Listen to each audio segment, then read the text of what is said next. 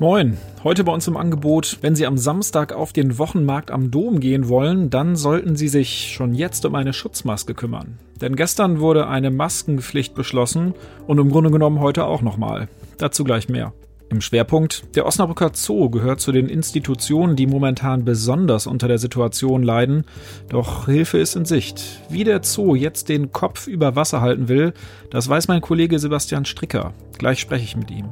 Und im Newsblog geht es um die aktuellen Corona-Zahlen in der Region Osnabrück.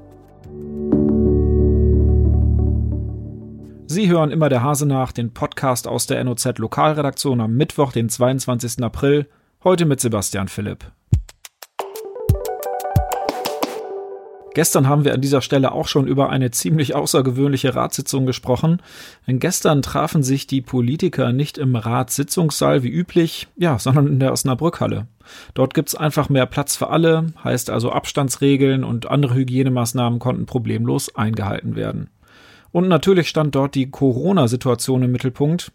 Die Entscheidung, die uns wohl alle am ehesten betrifft, das ist die Maskenpflicht. Der Plan war, die Stadt will am Donnerstag eine Allgemeinverfügung erlassen, die besagt, dass jeder dort eine Maske tragen muss, wo ein Abstand von anderthalb Metern nicht eingehalten werden kann. Das betrifft natürlich nicht das eigene Wohnzimmer, sondern eher den öffentlichen Raum. Im Beamtendeutsch heißt das dann so, die Mund-Nasen-Bedeckung muss bei Inanspruchnahme und Erbringung von Dienstleistungen, bei denen sich der Mindestabstand von 1,5 Metern nicht durchgängig einhalten lässt, getragen werden. Der Schutz ist also in Bussen und Bahnen zu tragen, auch an Haltestellen. Die Maskenpflicht gilt außerdem auf Marktplätzen, in geöffneten Verkaufsstellen und in städtischen Dienstgebäuden. Ich habe es ja vorhin gesagt, wer am Samstag auf den Markt geht, ja, der sollte auf jeden Fall eine Maske dabei haben. Das ist durchaus ernst gemeint, denn die Maskenpflicht soll exakt ab dann, also ab Samstag gelten. Schon am Dienstag hatte die Stadt die Menschen vorgewarnt, wenn es wieder so voll wird auf dem Wochenmarkt wie am vergangenen Wochenende und die Menschen den Einkauf eher zur Freizeitgestaltung machen, ja, dann wird der Markt kurzerhand einfach geschlossen.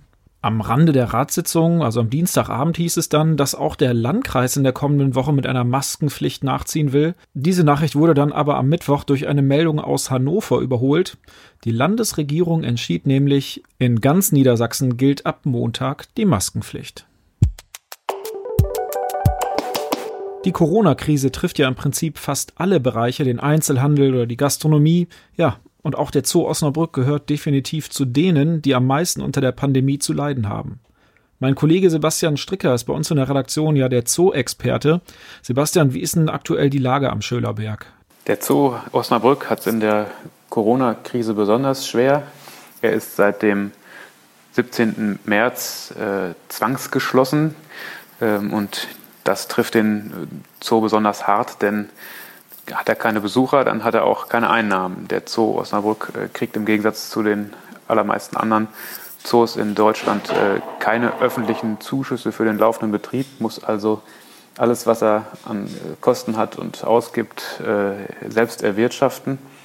Und das passiert zu drei Vierteln eigentlich über die Eintrittsgelder. Mal zum Vergleich, wie hoch sind denn sonst die Einnahmen?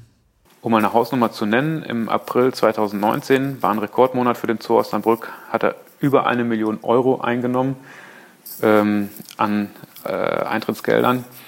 Das fällt natürlich in diesem Jahr, wo, der, wo es ein Besuchsverbot gibt für den Zoo, fällt das weg.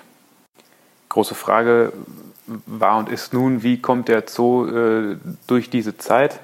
Wie schafft er das, diese äh, gewaltigen Verluste zu kompensieren?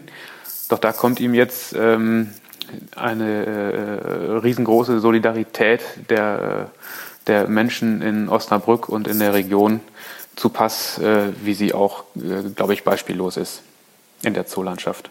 Wie sieht diese Hilfsbereitschaft hier in der Region denn eigentlich aus? So hat der Zoo seit der Schließung bis äh, zum gestrigen Tag, 21. April, über 350.000 Euro schon an Spenden eingenommen. Äh, dazu kommen nochmal äh, gut 450.000 Euro äh, Shop-Erlöse. Da fließt zum Beispiel der Verkauf von äh, sogenannten Retter-Jahreskarten mit rein, die der Zoo jetzt anbietet, äh, also Jahreskarten zu, zu äh, stark reduzierten Preisen ähm, für dieses Jahr und ähm, auch fürs, fürs nächste Jahr gleich mit. Ähm, es gibt Retter-Merchandising-Produkte, T-Shirts, Tassen und dergleichen. Und da läuft der Verkauf ganz gut. Nun will der Rat, also beziehungsweise die Stadt ja auch helfen. Wie sieht diese Hilfe aus? Jetzt hat der Rat gestern Abend am Dienstag beschlossen, die privaten Spenden äh, sogar noch zu verdoppeln. Die Stadt gibt also für jeden Euro, den der Zoo äh, an privaten Spenden einsammelt, äh, ein Euro aus äh, der Stadtkasse dazu. Das Ganze ist gedeckelt in zweifacher Hinsicht. Längstens dauert es bis zum 31. Dezember. Ähm, also alle Spenden, die bis dahin eingehen werden, verdoppelt. Oder wenn vorher die Grenze von eine Million Euro an Spenden erreicht ist, äh, macht die Stadt auch einen Strich drunter. Gedeckelt ist es vor allem deshalb, damit äh, die Stadt nicht unter Zugzwang gerät, wenn sich jetzt irgendwie aus der freien Wirtschaft oder so ein, äh, ein Mega-Sponsor meldet, äh, der da plötzlich Millionen locker macht, dass die Stadt dann verpflichtet wäre, äh, dasselbe zu tun. Ähm, das soll auf diese Weise verhindert werden und das Datum 31.12. ist äh, insofern mit Bedacht gewählt, dass man davon ausgeht, dass der Zoo noch länger an der Corona-Krise zu knabbern hat, ähm, auch wenn er möglicherweise Anfang Mai schon wieder aufmachen darf, wenn auch dann unter Auflagen. Davon geht auch der Zoo-Geschäftsführer Andreas Busemann aus, mit dem habe ich gerade gesprochen. Im Grunde genommen hört sich das ja alles super an. Was sagt denn der Zoo dazu? Er sagt, das ist unglaublich, äh, was für eine Hilfsbereitschaft und äh, Solidarität der Zoo gerade äh, erlebt. Der sagt, dass auch die äh, Ankündigung äh, der Stadt, die Privatspenden zu verdoppeln, auch viele Menschen nochmal motiviert hat, ein bisschen mehr äh, für den Zoo zu geben, als sie es ohnehin getan hätten. Aber so richtig hart zu spüren bekommt der Zoo die Corona-Krise wohl erst, wenn er dann auch wieder aufmachen darf.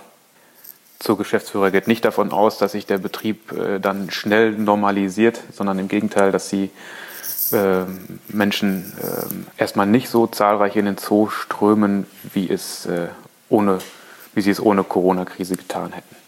Und das äh, gibt zum Beispiel aus der Vergangenheit, als damals die Maul- und Klauenseuche herrschte, ähm, war der Zoo auch für nur zwei Wochen, glaube ich, geschlossen hatte danach aber riesige Anlaufschwierigkeiten, weil die Menschen äh, Angst hatten, sich anzustecken. Dabei äh, war diese Krankheit für Menschen absolut ungefährlich.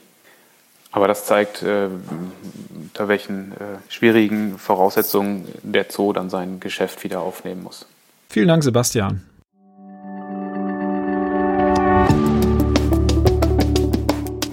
Wir kommen zum Newsblock und zu den aktuellen Corona-Zahlen für Stadt und Landkreis Osnabrück. 1332 bestätigte Fälle gibt es mittlerweile jetzt in der Region. Ja, das sind kaum mehr als gestern. Eine gute Nachricht. 381 Menschen gelten aktuell als krank. Nach einem kleinen Anstieg am gestrigen Tage geht die Zahl nun offenbar wieder zurück. 82 der aktuell kranken Menschen, die leben in der Stadt Osnabrück der Rest im Landkreis. 902 Personen sind mittlerweile genesen. Auch dieser Wert steigt von Tag zu Tag kräftig an. Leider steigt aber auch die Zahl der Verstorbenen, die nun bei 49 Personen liegt. Und ganz zum Schluss noch eine schlechte, naja, oder je nach Betrachtungsweise auch gute Nachricht. Am 1. Mai wird es keine Bollerwagentouren geben und vorher auch keinen Tanz in den Mai. Stadt und Landkreis haben jetzt angekündigt, stark kontrollieren zu wollen. Mit im Boot ist dabei auch die Polizei. Bei Zuwiderhandlungen droht übrigens ein Bußgeld bis zu 400 Euro. Könnte also für uneinsichtige Maigänger ein teurer Tag werden. Das war's für heute von immer der Hase nach. Ich hoffe, Sie konnten was mitnehmen. Wir hören uns morgen wieder.